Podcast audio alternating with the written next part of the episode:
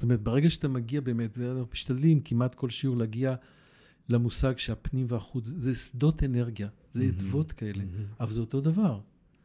ואז למעשה אתה מבין שמה שקורה בפנים ובחוץ זה מאוחד.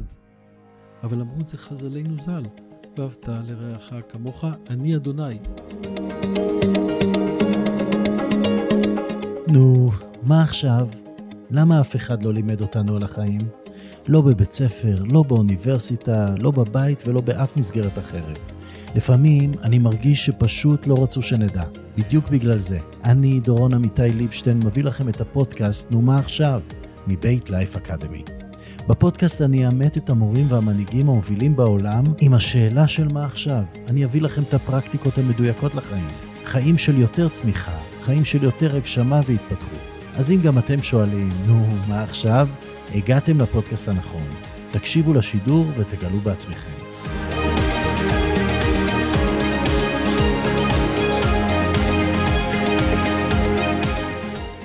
יוסי, יש. צהריים טובים, איזה כיף שאתה פה איתי. ממש כיף כזה. כיף. למי שלא מכיר, יוסי מורגנשטרן, אתה קודם כל, קודם כל ומעל הכל, אה, מרפא, נכון. ממש מרפא. אני חושב שמרפא את המדינה, מרפא אנשים, אה, מומחה לרפואה סינית. אה, בעברך אתה עשית אדריכל. אדריכל הרבה שנים, ואתה מלמד, אתה מלמד צ'יקונג, אתה מלמד אה, אנשים איך לחיות אחד עם השני, איך לחיות בשלום. אתה, אפשר להגיד, גם מנהיג חברתי, שאכפת לו מהמדינה ואכפת לו מכל מה שקורה כאן. נכון. ואני מאוד שמח שאתה פה איתי היום. הלב פתוח. שאלה ראשונה שלי תמיד היא אותה שאלה לכולם. יוסי, מה עכשיו? מה עכשיו? אה, א', עברתי לפני שבוע את גיל ה-71. וואו. לא אה, זה מתחיל לא להיות, רצ... רואים בכלל. מתחיל להיות רציני. לא רואים בכלל. אה, קצת העבודה שלי, אני מצמצם אותה, בכוונה וכל מיני נסיבות אחרות. מצד אחד, אני משקיע בציור. אני יום בשבוע מצייר, לומד ציור, ומשקיע ב... במדינה. המדינה האהובה שלי, אני אוהב לחיות פה, אני רוצה לחיות פה, רוצה שימשיכו לחיות פה. אני ער לזה שיש תקלה. זיהיתי את התקלה, עכשיו צריך לרפא, ואני מארגן קבוצה שתעזור. וזה מקסים. שאתה קורא לזה ריפוי. אתה כן. לא במלחמות, אתה לא בהפגנות, אה, או שכן, אבל זה אה, בא זה ממקום לא- של ריפוי. כן. ו, ובאמת הריפוי אה, מתחיל בתוכך. התחיל כל. אצלך מתי? אתה היית אדריכל הרבה שנים, כמה אני שנים? חושב שעוד לפני תמיד זה... אצלך זה עשור, אבל... אה, בדיוק, עשר שנים הייתי אדריכל. זה התחיל לפני זה. הפציעה הגדולה שלי זה היה ביום כיפור, מלחמת יום כיפור. מלחמת יום כיפור. לא משנה הסיפור, אבל יצאתי חבוט נפשית, ואז החלטתי שאני צריך להתחיל לרפא את עצמי. אז זה התחיל, זה כבר 50 שנה. מדהים. והתחלתי אדריכלות, וראיתי שזה מקצוע מדהים, אבל לא בשבילי. מהמם. ואז אף על פי שמאוד הצלחת והיית מאוד מוכשר, כן, וכל מי שרואה את הבית שלך ואת כל מה שמסביב, רואה את האומנות שלך בפנים. אני לא, לא תכננתי את זה, אבל היה מישהו. רואים על- את ה- את המגע יד. זה גם שלי וגם של זוגתי גילי. נכון. עבדתי עם אחד האדריכלים הגדולים בעולם, אוסקר נמאייר, שבנה את ברזיליה, עבדתי איתו בברזיליה. וואו. הייתי ממש הכל, אמרתי, עד לא פה. מתאים. מספיק. עשור הקדשת לאדריכלות, כן, כן. ואז באה הרפואה הסינית. ואז אמרתי, מה, מה, מה? אז היו שני דברים. חלמתי חלום. כן. בחלום חלמתי שהייתה לי תאונה נוראית והתרסקתי. וקמתי בבוקר, הייתי מאושר. שואל, יוסף, מה העניין? יוסף בא לחלומות. בטח, גם מדבר. חלום, גם תאונה, ואתה מאושר. מאושר? אז אמרתי, למה אתה מאושר? אם אתה הכל מתרסק, הולכות לך הידיים, ואם הולכות לך הידיים, סימן שאתה לא יכול יותר לעשות את האדריכלות. הבנתי את העומס של המקצוע של אדריכלות עליי, אמרתי, אני אמות צעיר עם התקפת הקשבת. לחלום והבנת ש... עוד פעם, תאונה כזאת יכולה להיות סוף של משהו אחד והתחלה של משהו אחר. מכוננת לחלוטין. החלום הזה היה, ואז החלטתי, חשבתי מה אני רוצה. אז אהבתי שני דברים. א', אהבתי לטפל באנשים, התנדבתי למד"א כנער וכולי. אבא שלי היה חובש, הדודים שלי היו חובשים, זה אמרתי, אני הולך לזה. ובגיל 15 קיבלתי ספר, ספר הטאו טה צ'ינג, בתרגום של שלמה קלו. קראתי אותו, לא הבנתי כלום, אבל אמרתי, זה בשבילי. ואז עשיתי את השילוב של שניהם, רפואה סינית. מדהים. נסעתי מדהים. שלוש וחצי שנים לצרפת, ועוד איזה שנה וחצי בסין. חזרתי ב-91. עכשיו, כל השנים האלה, אתה מרפא את עצמך מהטראומה של, אה, ריפאתי. של יום כיפור? זה ריפאתי. מאחוריך? לחלוטין. כשאתה אדריכל, אתה כבר מרגיש אה, שעשית את העבודה? כן, זה כבר היה עמום, אבל איך זה בא לידי ביטוי? עד לפני שלוש-ארבע שנים, כל יום כיפור הייתי הולך לאלמנות, ליתומים, להורים.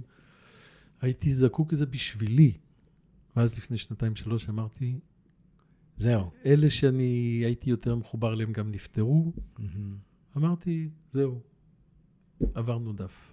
אז אתה מוכשר, ואתה הופך להיות אחד המומחים הראשונים פה אה, לרפואה סינית, נכון. ואתה מטפל אה, באופן אישי בהרבה אנשים, נכון. אה, ממש אה, עושה להם שינוי אה, מהשורש, מה שנקרא. כן. כי הס... לפי הרפואה הסינית, מה שברפואה נקרא מחלה, ברפואה סינית זה נקרא סימפטום. נניח כאב ראש. כאב ראש זה לא בעיה, עוד יותר ברור. טמפרטורה עולה, זה לא בעיה. זה סימן שיש איזשהו תהליך בתוך תהליך הגוף. שצריך לפתור אותו. מהמם. אם למישהו נניח יש כאבי אפנדיצית, רואים שהתוספתן שלו מודלק, מורידים לו את התוספתן על הכיפאק, אבל לא פתרו את הבעיה. כי הרפואה מתעסקת בחומר. היא מתקרבת לחומר, כל הדיאגנוזה שלה זה דרך החומר, כל, ה, כל הצילומים, בדיקות הדם, זה ניתן לכימות. ואז הופכים את זה לאיזשהו תהליך לוגי, בודקים הסטטיסטיקה, זה רפואה, ולפי זה נותנים את הטיפול הסטטיסטי. מהמם.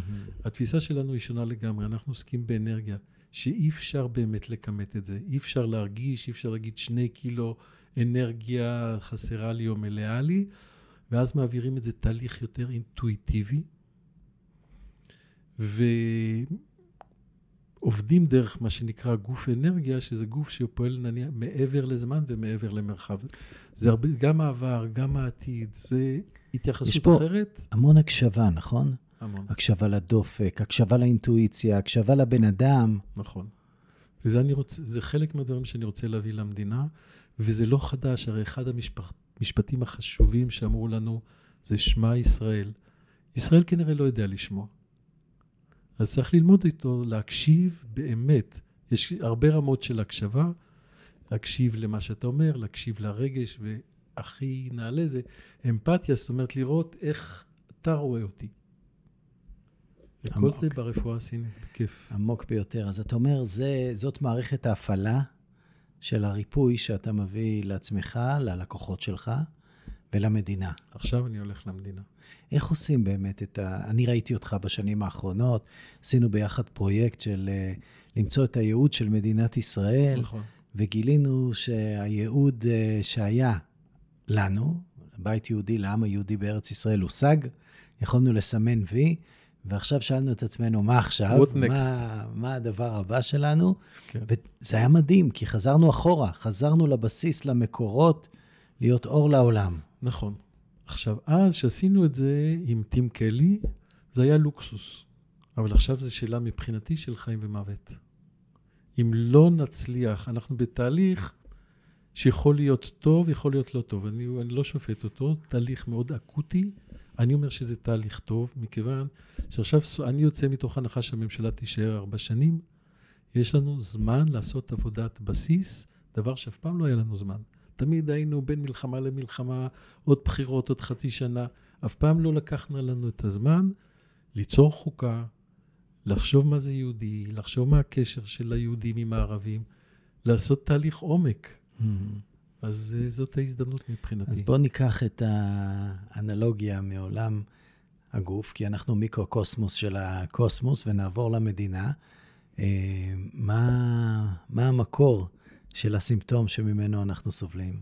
זה אני הבנתי גם מתוך ההיסטוריה האישית שלי, גם מתוך המטופלים. אנחנו כולם, כל הישראלים, או רובם, 99 אחוז, סובלים מטראומה מתמשכת. עכשיו, זה שונה, נניח האנשים החרדים, הטראומה שלהם זה מחורבן בית ראשון. אני לא יודע אם אתה יודע, אבל בבית חרדי שצובעים, משאירים פינה לא צבועה, זכר לחורבן בית ראשון וחורבן בית שני. כל מה שקרה לנו בגולה, כל יוצאי אירופה, כמובן מהשואה אין קומפני, כל יוצאי מרוקו וצפון אפריקה הם בטראומה מאיך שהם עלו ארצה, מה שקרה להם פה, ועדיין 70 שנה הם בטראומה. עדיין הם מחזירים את אותם מילים, את אותם משפטים, שלא לדבר את כל הלומי קרב, כל מי שנפגע בטרור, כל האנשים שנפגעו מאלימות בבית, במשפחה, אונס, וכמובן כל הערבים, הם בטראומה עוד מהנכבה. ויש לנו כמה מנהיגים שחלק מהאיכות שלה מתוך הטראומה שלהם, לגרד לנו את הטראומות שלנו. הם עושים, אני... להפעיל לא, אותנו, להפעיל מה שנקרא. אותם. אני לא חושב שזה במכוון. הם, הם. בעצמם מופעלים. הם מופעלים על ידי הטראומה. הרי גם אנחנו פוסט-טראומטים של השואה, גם מי שלא עבר את השואה, כי כעם עברנו את הכל ואת כל המלחמות, והחיים פה במדינה עם חדשות כל יום אה, אה, בקצב מסחרר, גורמים לנו לחיות, אתה אומר, בטראומה. כן. רק נבין, מתח, מתח גבוה כן. לאורך זמן, זה מה שנקרא... זה מתיש. מתיש וגורם מחלות. יש, יש שני כיוונים. יש חלק שהם באיפו, זה גורם לייאוש, לדיכאון, לאין עונות, שזה נורא מה שקורה פה. בצד השני זה גורם לאלימות, ל... וצריך לרפא את זה. Mm-hmm. עכשיו, כדי זה צריך להבין, מה זה מישהו, מישהו טראומטי, זה מישהו שחלק ממנו בפנים הוא רדום או קפוא. זו השפה של, ה, של המטפלים. ואז הוא יודע שהוא לא יכול, שיש לו חוויה מאוד חזקה, טראומטית, שתופסת חלק מהפנים שלו, אבל אין לו קשר עם זה. ואז כדי להרגיש טוב, הוא נותן את הכוח שלו למישהו מבחוץ. והוא הופך להיות קורבן. והוא הופך להיות, כל הכתות בנויות על זה, או רוב הדתות בנויות על זה.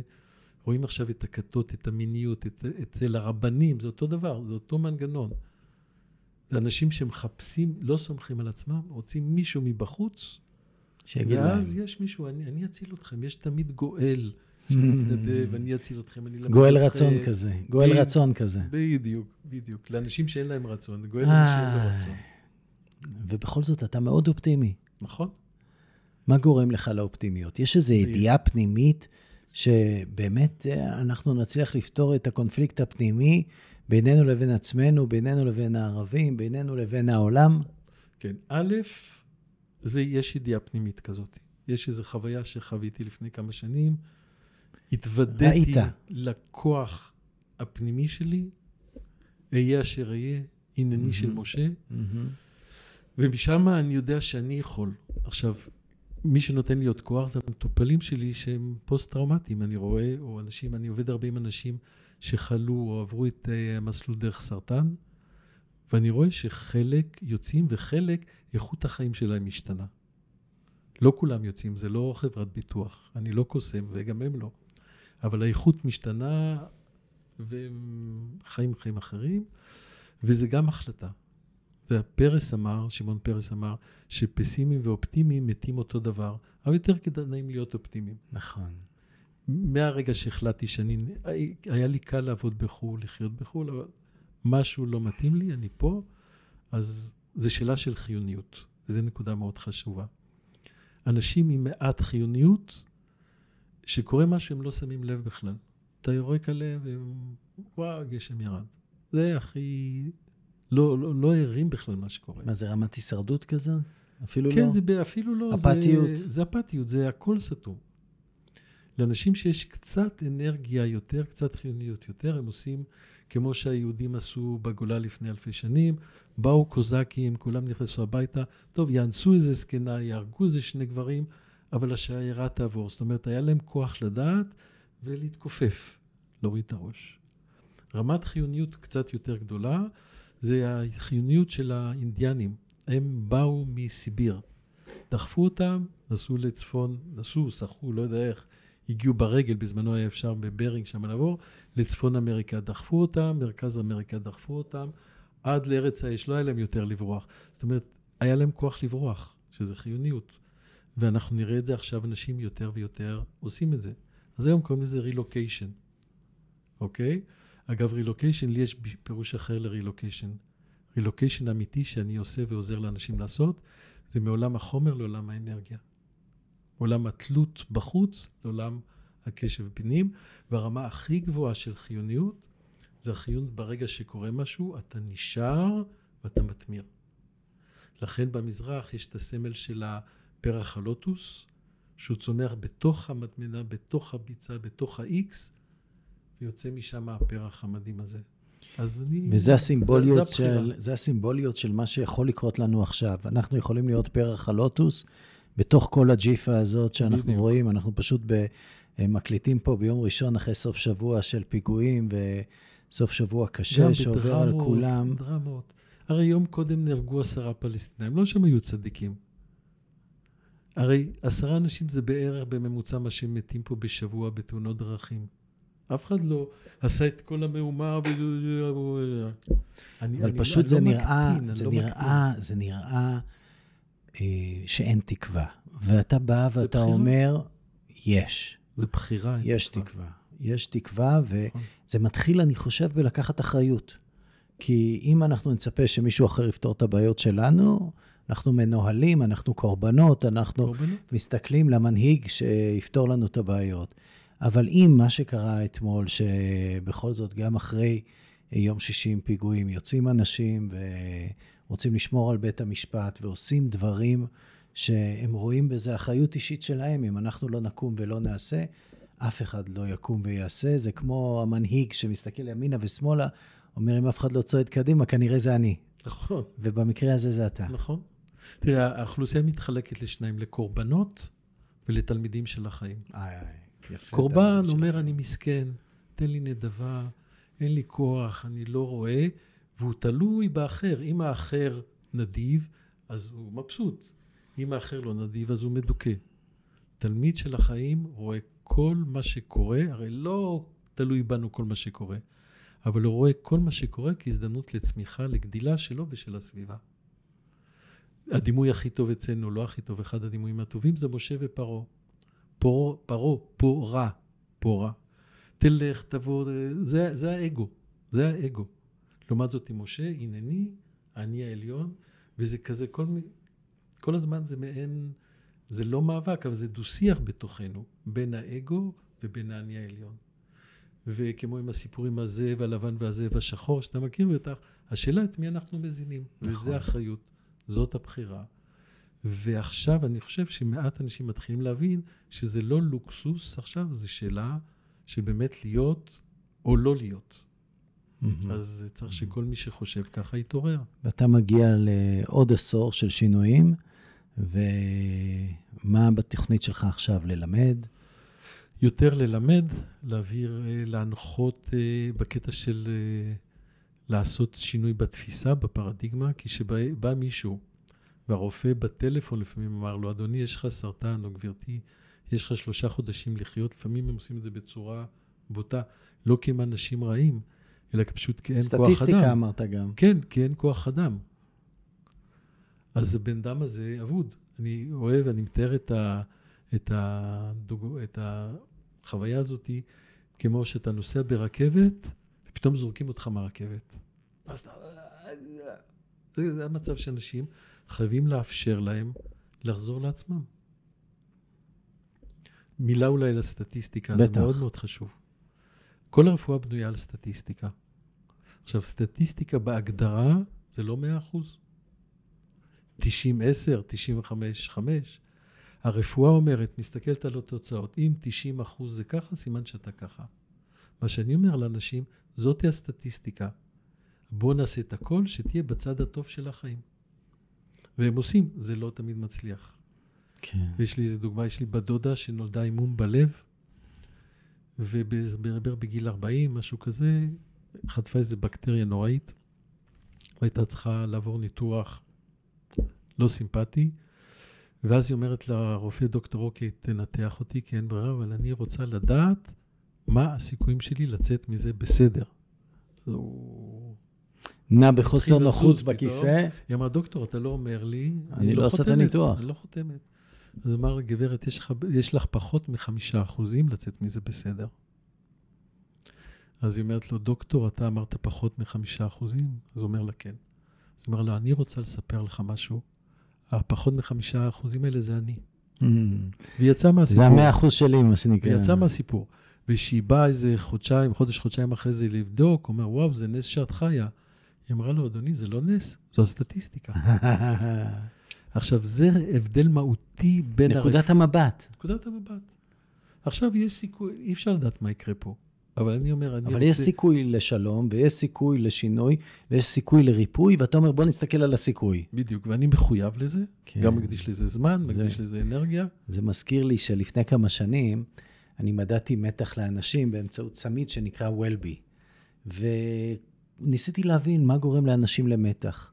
והרבה פעמים זה דברים חיצוניים, הפקקים, המלחמות, הבוס שלהם, החומר. המנהל בנק וכולי, תמיד דברים חיצוניים להם, ומה שמוריד את המתח זה דברים פנימיים. אבל ככל שסיפרתי להם עד כמה הם במתח, ומתי הם במתח, ומה גורם להם למתח, הם נהיו יותר במתח.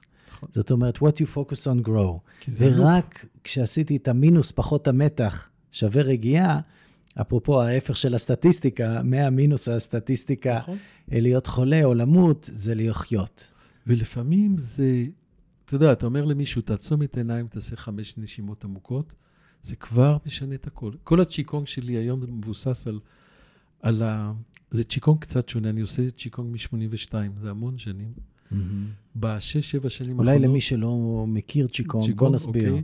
צ'י זה אנרגיה, כן. קונג זה עבודה, זה עבודת אנרגיה. זה משוייך לרפואה סינית באיזשהו אופן, זו אותה תפיסה. אגב, בסין יש 4,000 סוגי צ'יקונג שונים. זה מתבטא בתרגילים מאוד מאוד איטיים, שנועדו גם לשפר את המיקוד, גם לשפר את, ה, את הגמישות, כל מיני דברים, והצ'יקונג הספציפי שאני עושה זה כדי לעזור לאנשים שמתמודדים עם סרטן. כן. הרופא שהמציא את זה, דוקטור פאנג בסין, הוא היה רופא, והוא רצה לעבוד ולרפא ברמות אה, גדולות, והוא מצא את השיטה הזאת. מדהים, כל מיני דברים ייחודיים. זה מה שאני מלמד עכשיו. ובשיטה הזאת, אחד הבסיסים, יש לו ארבעה-חמישה בסיסים, כאשר הבס... קודם לעבוד על הגוף, אה, לעבוד על המנטלי, ולהתחבר לאני האמיתי שלך. עכשיו, זה לא מילה, זה תרגול. זה תרגול. כמו שיש לאני, משתמע, לאנשים שאמרו להם יש להם עוד חודש לחיות, אין להם זמן לתהליכים ארוכים. אז מצאתי עוד דרך עם אדם שמאוד אהבתי, דוגלס ארדינג. לא יודע אם היית ס- סדנאות הראייה, שתוך בצ'יק האדם מבין את המהות הטבעית שלו. אז אני מתחיל, היות ושנינו בוגרים של אה, טים קלי, נכון. אה, מה זה המהות לפי הצ'יקונג שאתה מדבר עליו? מי אני האמיתי? מה זה? זה, זה היבט בתוכי, במרכז שלי. כן. עכשיו, מרכז, לא ברור מה זה, אבל דבר- אחד ברור, שזה הכי רחוק מהפריפריה. זאת אומרת, הגרעין הוא הכי רחוק מהקליפה. איפה שנמצאת הנשמה? זה שצריך להגדיר מה זה נשמה. אוקיי. זאת אומרת, זה המקום הכי פנימי, הכי אותנטי. אם אתה מסתפה, מסתכל על תא, בגרעין יש את כל החומר הגנטי, זאת אומרת, שם שומרים על כל העבר. אם אתה מסתכל על גלעין, שם העתיד, זאת אומרת, אתה מסתכל על גלעין של מיש- אה, מישמיש, אתה יודע מה יצא ממנו. לא יצא מזה עגבנייה.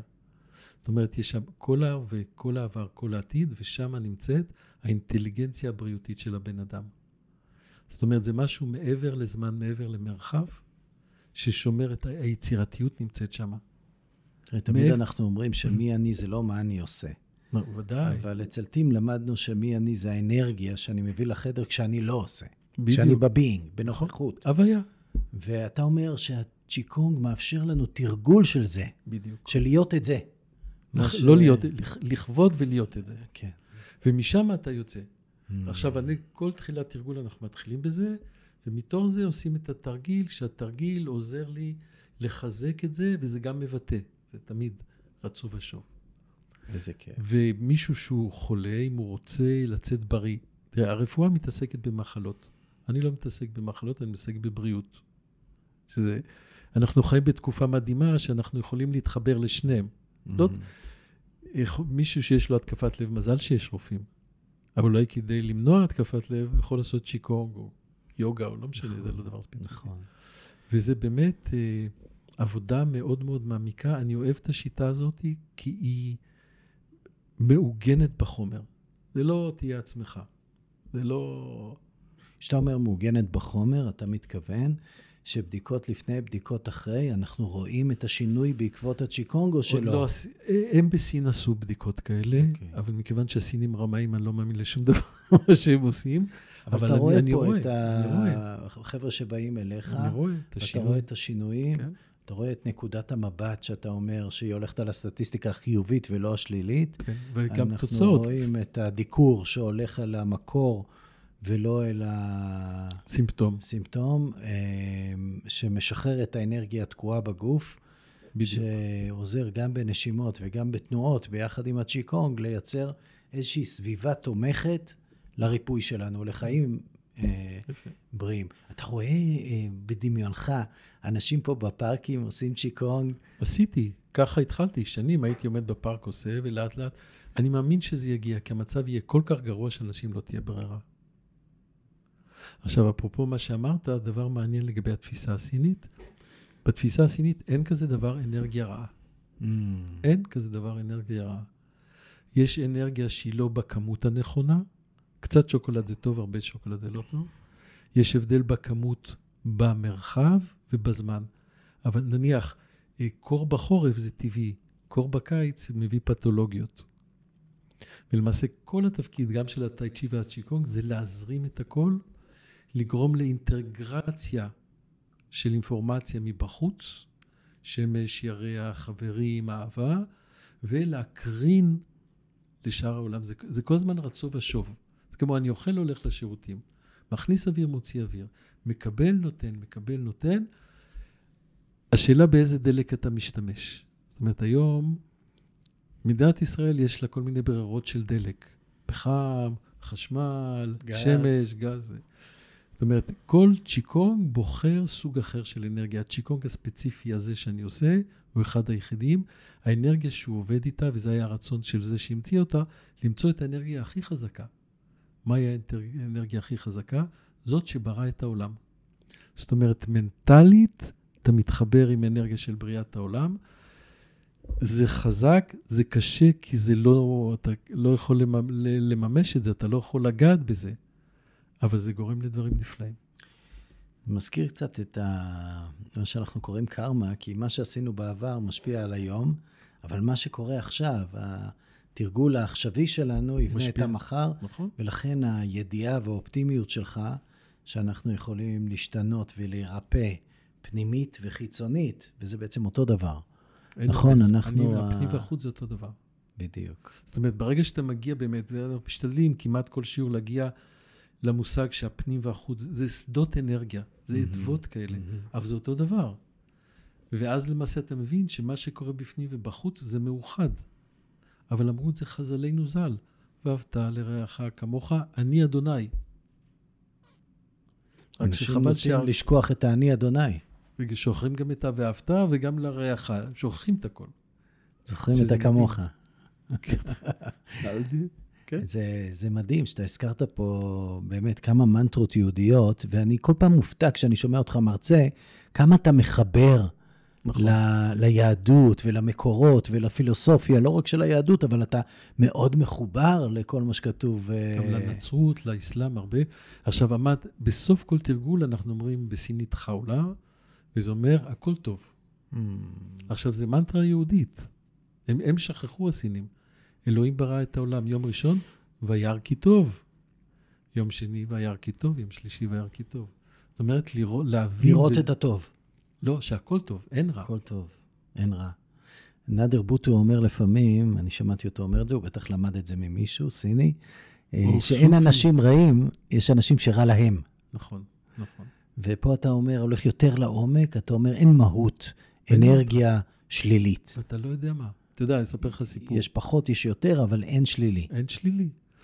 יש, חלק מהמשפחה שלי בא מפולין, מפולין. בזמן מסוים בא חבר סטלין ושלח אותם לסיביר. חרא של מקום היה ליהודים. אבל כמה שנים אחר כך בא היטלר, ואת מי שנותר הביא לאושוויץ. אז לגבי אלה שהיו בסיביר, סטלין היה מושיע. והם הם, הם חיים את זה ככה. ונכון, הוא הושיע את חייהם. כן. לכן, יש סיפור סיני יפה, לא לא אאריך בו על סוסים, שאתה לא יודע מה טוב ומה רע. נכון, הכל בהתפתחות. הכל בהתפתחות, הכל זורם. וגם זה יעבור. כן, הכל יעבור. הכל עובר, חביבי. כן, הכל כן. עובר. זה ממש ככה. אה, כשאתה מסתכל באמת אה, על המחלה שלנו, וזה ממש אה, פודקאסט שמדבר על המדינה ועל הריפוי של המדינה, נוטים להגיד שזה החינוך. שהחינוך בבסיס שלו גורם לשנאת אדם, ושאנחנו צריכים לשנות מהשורש את החינוך כדי שמשהו ישתנה, כי זה הרבה דורות. נכון. ו... ואיזה חינוך יעשה הבדל? מה אנחנו, אתה יודע, אומרים לקחת אחריות, זה לא לצפות שאחר יעשה, נכון. נכון. אלא לעשות בעצמנו.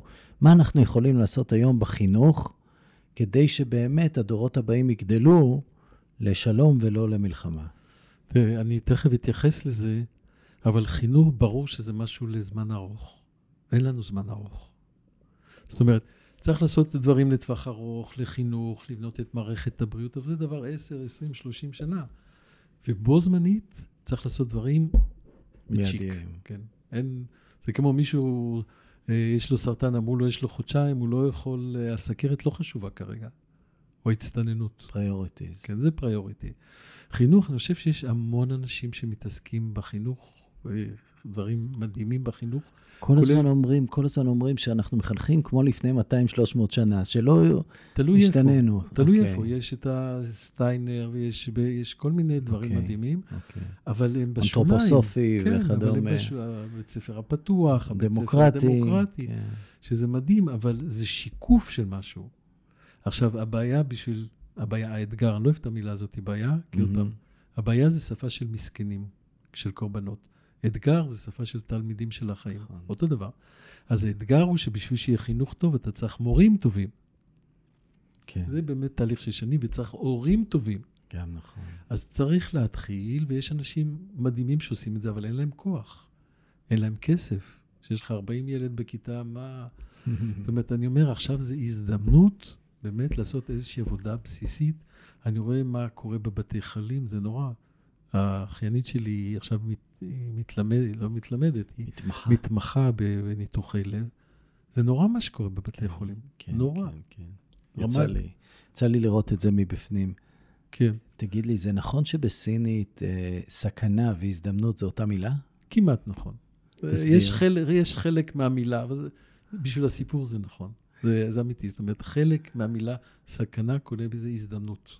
כן. וזו ההזדמנות שלנו, להסתכל ההזדמנות. על הדברים, גם אם אנחנו בסכנת... אה, אני לא מאמין שניכחד, כמו שיש כאלה ש... ראינו את זה מאוד מבין. חזק בקורונה, נכון? נכון. שהעולם חשש, היה פה סכנה אמיתית, פחד בכל מקום, ובכל זאת הרבה אנשים כמוך ראו בזה גם הזדמנות. נכון, ואני לא מקבל את ההנחה שזו תהיה סכנה אמיתית, אבל לא ניכנס לזה. כן, כן, זה בסדר, אבל אני אומר, ראית בזה הזדמנות. הזדמנות לגדול, כי כן. בעצם פעם ראשונה שחווינו את, אה, את האחדות, העולם אחד. אבל- נכון, מישהו אחד בסין חולה, וכולנו מושפעים. נכון. כאילו, איפה נשמע כדבר הזה, שכולנו כפר גלובלי נכון. ברמה כזאת של השפעה, גם אם נעשה עלינו ניסוי וגם אם עשו כל מיני דברים, בסוף ה... אה, קוראים לזה היום, אה, אני לא נוקט עמדה לגבי מי שלא התחסן, אבל כל מי שלא התחסן, אומרים לו, היום ניצחת. כן, שמרת על גוף נקי. כן. תראה, אני קורא לקורונה קורונה הקדושה. סנט קורונה. או. כי א', היא הכריחה את האנשים. יש בה גם את המילה קורנת. קורנת וקראון. נכון, ו- נכון. כי מה היא עשתה? הכריחה את כל האנשים לחזור הביתה. כן. אף מורה רוחני לא הצליח את זה. להגיד לאנשים, תפסיקו לרוץ לאמריקה אחרי הכסף, תפסיקו לטוס, תחזרו הביתה, לאישה, לילדים, יש כאלה שטיפסו על העצים. כן. אבל היא החזירה את האנשים קרוב לעצמם. חלק נשארו, חלק עזבו, יכול להיות שאנחנו צריכים כמה קורונות בשביל להתיישר. אתה יודע משהו מדהים? אני שואל את האנשים פה, האם הייתם מוותרים על השנים האלה?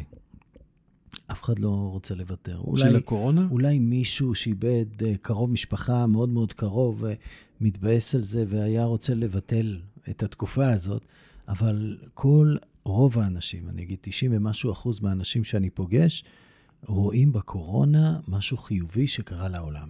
נכון. ואפילו הייתי רוצה להגיד, אנחנו עוברים למערכת הפעלה חדשה, שמה שעבד בעבר לא עובד בעתיד. הלוואי. ובהווה. הלוואי. אני מקווה שיזכרו את זה. מי שמתכחש לזה, בעצם מה שקורה לו זה שהוא מנסה לעבוד עם הכלים הישנים נכון. בעולם החדש. ואתה רואה פה לא כל הולך. מיני שליטים טוטליטריים, שפעם זה היה עובד להם, כמו אה, ברוסיה, פוטין. פוטין, ופתאום זה לא עובד. נכון. פתאום מה שהוא היה עושה בעבר... רק אצלנו עוד יש אחד שחושב שזה הולך לעבוד. כן, אבל זה לא עובד, זה לא עובד. הכלים של העבר לא עובדים. ובעבר היינו עולם שקידש את הדוינג. כל הזמן עשייה, כל הזמן עשייה, עשייה. מתישה. מתישה אפילו. היינו שוחקים את האנשים, מנטורים שאתה מכיר, טוני רובינס, היו אומרים busy being busy או, או massive action, massive results. כאילו, ככל שתעשו יותר, תשיגו יותר. ואנחנו עוברים לעולם של being. הומאופתיה, כמה שפחות זה יותר. אני, בדיוק. בין השאר עוונותיי, גם, גם נגעתי בזה, כן. הכרתי אותו, ואחד המשפטים, הוא אמר את זה, אחר כך הרבה כן, השתמשו, כן. אמר, יותר זה פחות. יותר זה פחות. אין, זה... אני חושב. שצ'ופרה אמר בחוק המאמץ המזערי, do less and accomplish more. נכון. את זה כולם מבינים, לא תמיד מסכימים. דרך אגב, המון לא מסכימים, אומרים, אה, אנחנו ב... תעשה הרבה, תשיג הרבה. אבל החצי השני של חוק המאמץ המזערי זה, do nothing and accomplish everything. נכון. עכשיו תסביר את זה למי שמקשיב לנו. מי שמכיר הומאופתיה מבין את זה. כי. מה זה הומאופתיה? הומאופתיה זה חומר שמדולל, כל כך מדולל, שסטטיסטית אין בו אפילו מספר אבוגדרו של אה, אטומים. זאת אומרת, אין חומר.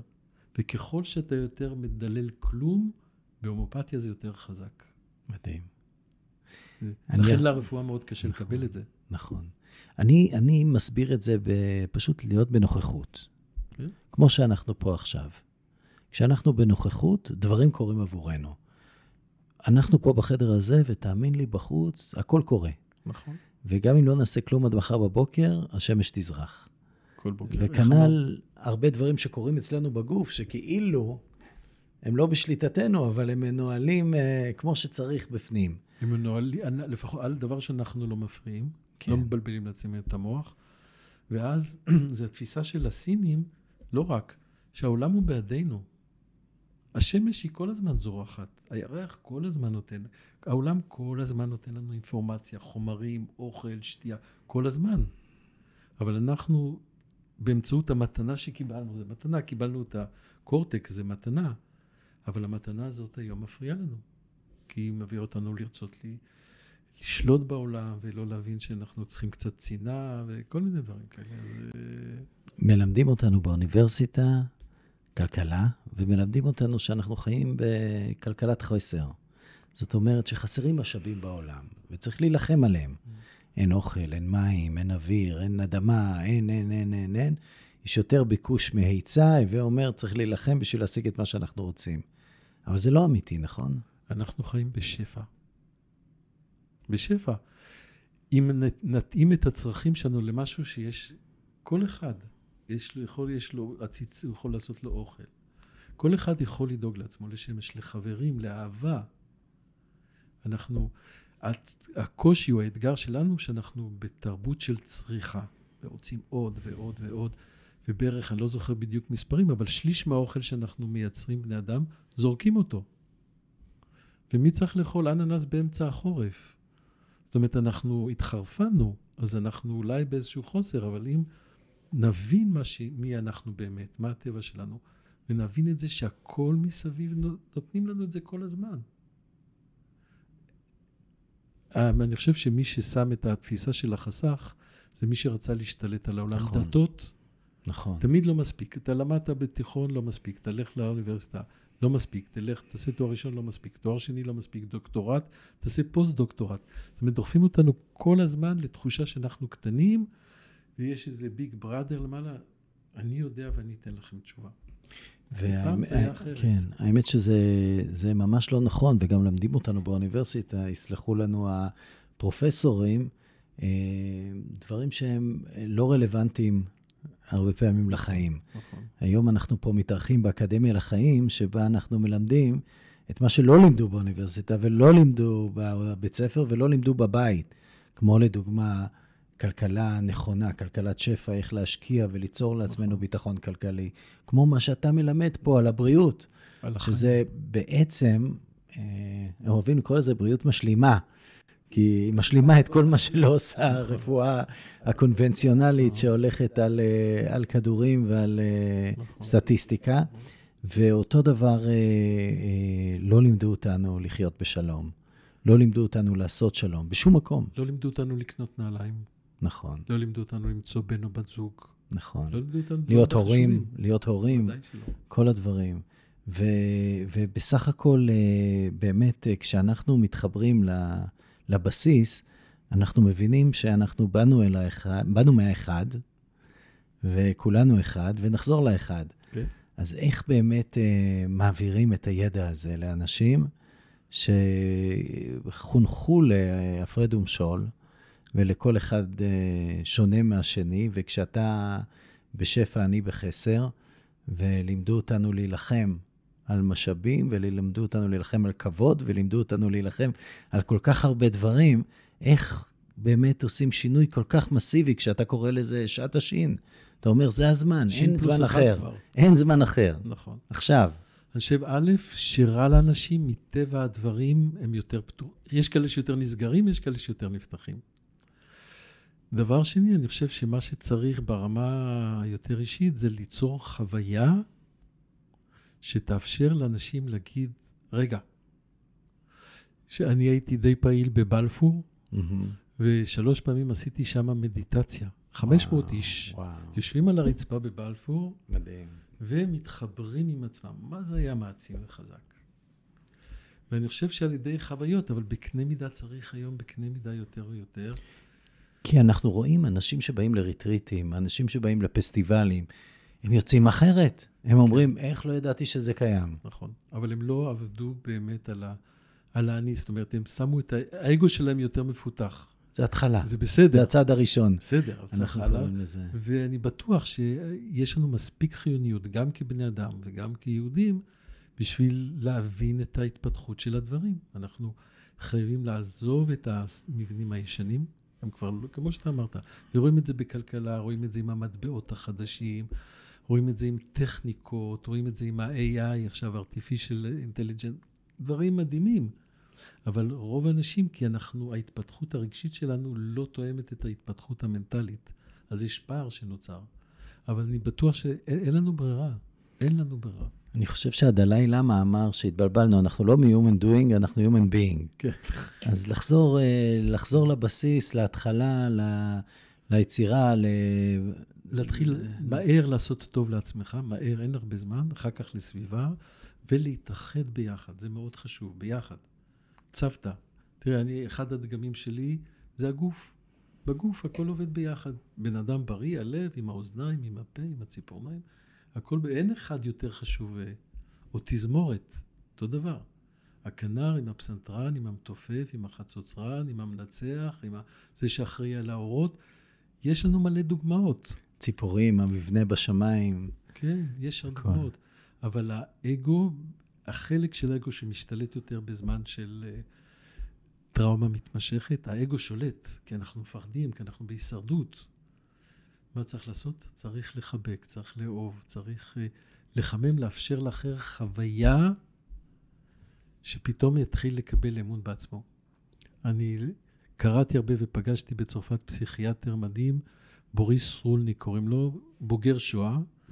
עכשיו, לפני 30 שנה, נדמה לי בערך, הוא נסע לרומניה. ברומניה הוא החבר צ'אוצ'סקו אסף או יצר, זו שאלה של uh, הבדלים במינוחים, בערך 200 אלף יתומים, ושם אותם פחות או יותר בכלובים. וואו. הילדים היו שנה, שנתיים בלי קשר, מטומטמים לגמרי. זאת אומרת, כל ההתפתחות שלהם, והוא בא עם צוות, והם התחילו פשוט לחבק וללטף. ול... כמובן זה תהליך, זה לא כל כך פשוט, לא כולם הגיבו טוב, יש כאלה שנשארו פגועים לכל החיים, אבל אחוזים נכבדים יצאו מהסיפור. Mm. זה היה סוג קשר. של ניסוי? זה בקשת עזרה מ... של רומניה מממשלת צרפת. כן? כי היום אנחנו יודעים, בגלל זה יש חיבוק ראשון, נכון. שתינוקות נכון. ללא חיבוק נכון. מתים או נכון, סובלים זה... מאוד. דרך אגב, זה נכון גם לגיל השלישי, ראינו את זה נכון, בקורונה. שכשלא היה מגע, אנשים ממש נכנסו לדיכאון עמוק. נכון. אחד הדברים שאני עושה, שאני הולך להפגנות, הרי תמיד כל הפגנה יש הפגנת נגד של הליכוד, אני הולך לליכוד, ואני שואל אותם, מה כואב לכם? ולאט לאט, אוקיי, למה אתם צועקים? מה אתם רוצים? מה... ולאט לאט אני פוגש אותם במקום אנושי. לגמרי. חייבים. השיח של הימין זה לא אחריותי, אבל גם השיח של הלא ימין הוא מאוד אלים. כן. מאוד אלים. ובמלחמה לא יוצרים שלום. נכון, אני ראיתי את זה מאוד מאוד חזק בכל הנושא של uh, טבעונים. שבהתחלה, אתה ראית, הם מגינים על חיות, שזה דבר נפלא, אבל הם מוכנים לאכול בני אדם כן, בשביל להגן נכון, על החיות. נכון, נכון. והיום זה השתנה מקצה לקצה, נכון. וזה מה שגורם לטבעונות כל כך להצליח בעולם. אתה רואה יותר ויותר אנשים טבעוניים, ומדברים על הדברים הטובים, ולא הפחדות, ולא נכון, נכון. רציחות, נכון. ולא מלחמות. אגו בימין או אגו בשמאל זה אגו. חייבים לעבור להוויה. עכשיו, ביוד, בעברית זה יפה. הוויה זה אותם אותיות כיהובה. Mm. זאת אומרת, יש אנשים, זה אני מצטט פה אישה שאני מאוד אוהב, אתי אילסום, שמעת עליה? אתי אילסום כתבה ספר שאני, כל הזדמנות שאני יכול להזכיר, אני מזכיר אותו, שנקרא שמיים בתוכי. שמיים בטוחים. שמיים בתוכי. בתוכי. בתוכי. כמו השלום בתוכי, השמיים בתוכי. היא, זה סיפור כמו אנה פרנק. בחורה הולנדיה, יהודייה, התחילה את המסע באמסטרדם, כתבה יומן, התאדתה באושוויץ. בהבדל שלפני שהכל התחיל, היא עברה חניכה רוחנית. והיא מספרת איך היא עוברת את המסע כחניכה רוחנית. ומאיפה השם של הספר? היא הולכת באיזה יום לגסטאפו, והיא ידעה מה שהולך לקרות לה. היא אמרה, לא משנה, תמיד השמיים יהיו בתוכי.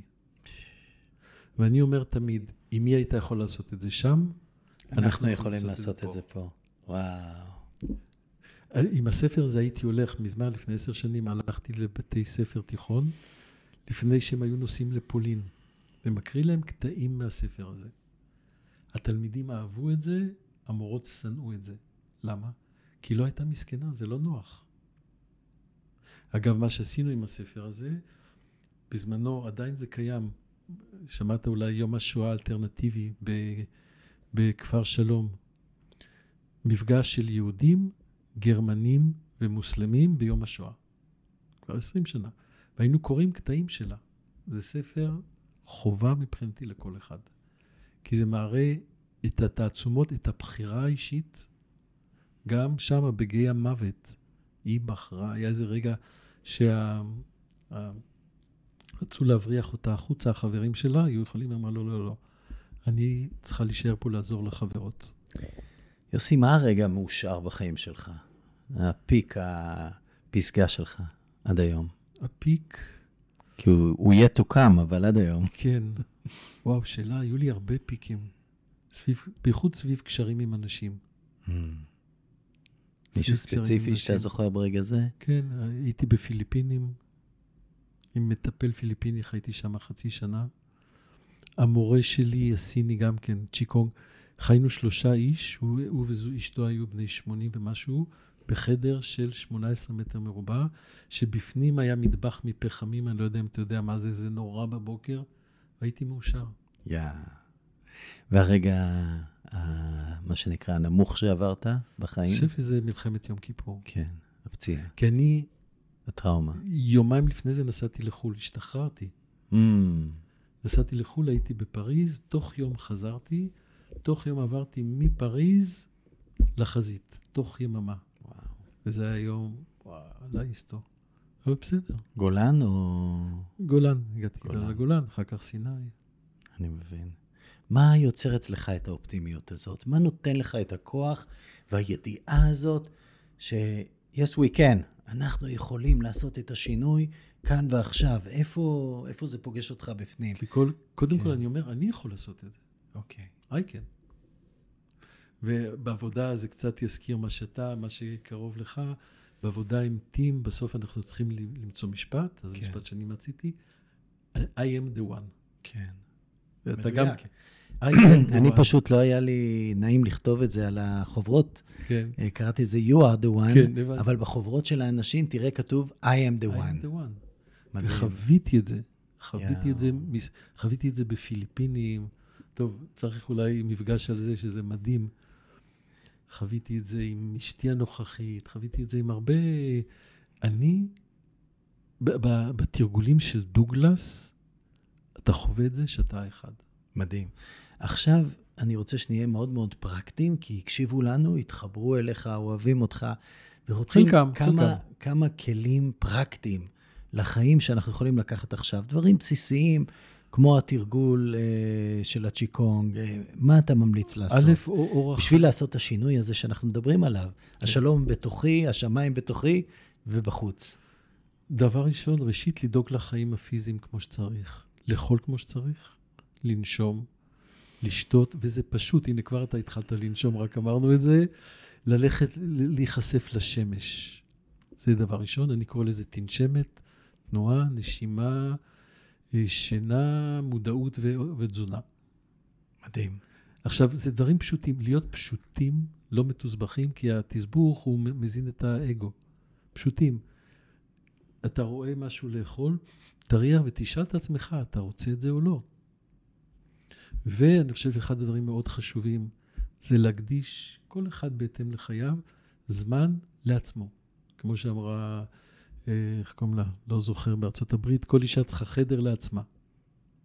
זמן לעצמו. יהודי קורא לזה תפילה. מדיטציה, חשיבה חיובית, לא משנה. ואז חברה, חברים, חברותא, סנגה, כי אי אפשר לעשות את העבודה לבד, לדעתי נתת פה את הנוסחה לאושר. נכון? ממש ככה. אז אה, קודם כל, היה לי העונג. תודה לי. רבה. ואני רוצה להגיד לכל מי שמקשיב לנו, אם אהבתם, גם אם לא אהבתם, שתפו חברים. כן. אני בטוח שאהבתם.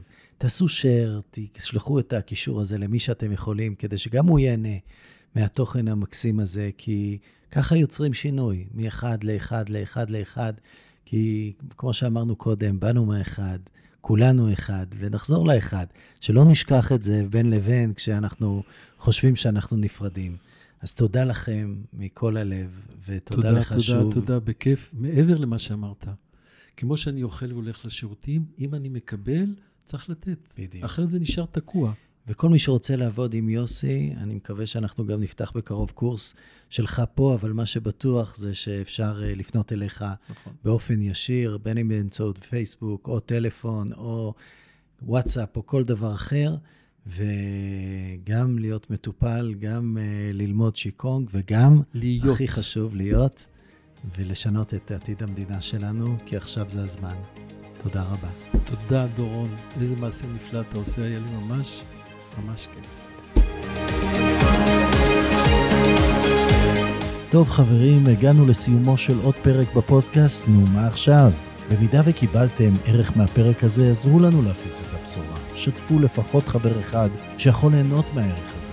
בכל פרק מצורפות לכם שלושת הפרקטיקות עליהן דיברנו בפרק. צאו ויישמו, כי להקשיב בלי להתאמן ולממש, זה לא ממש עובד.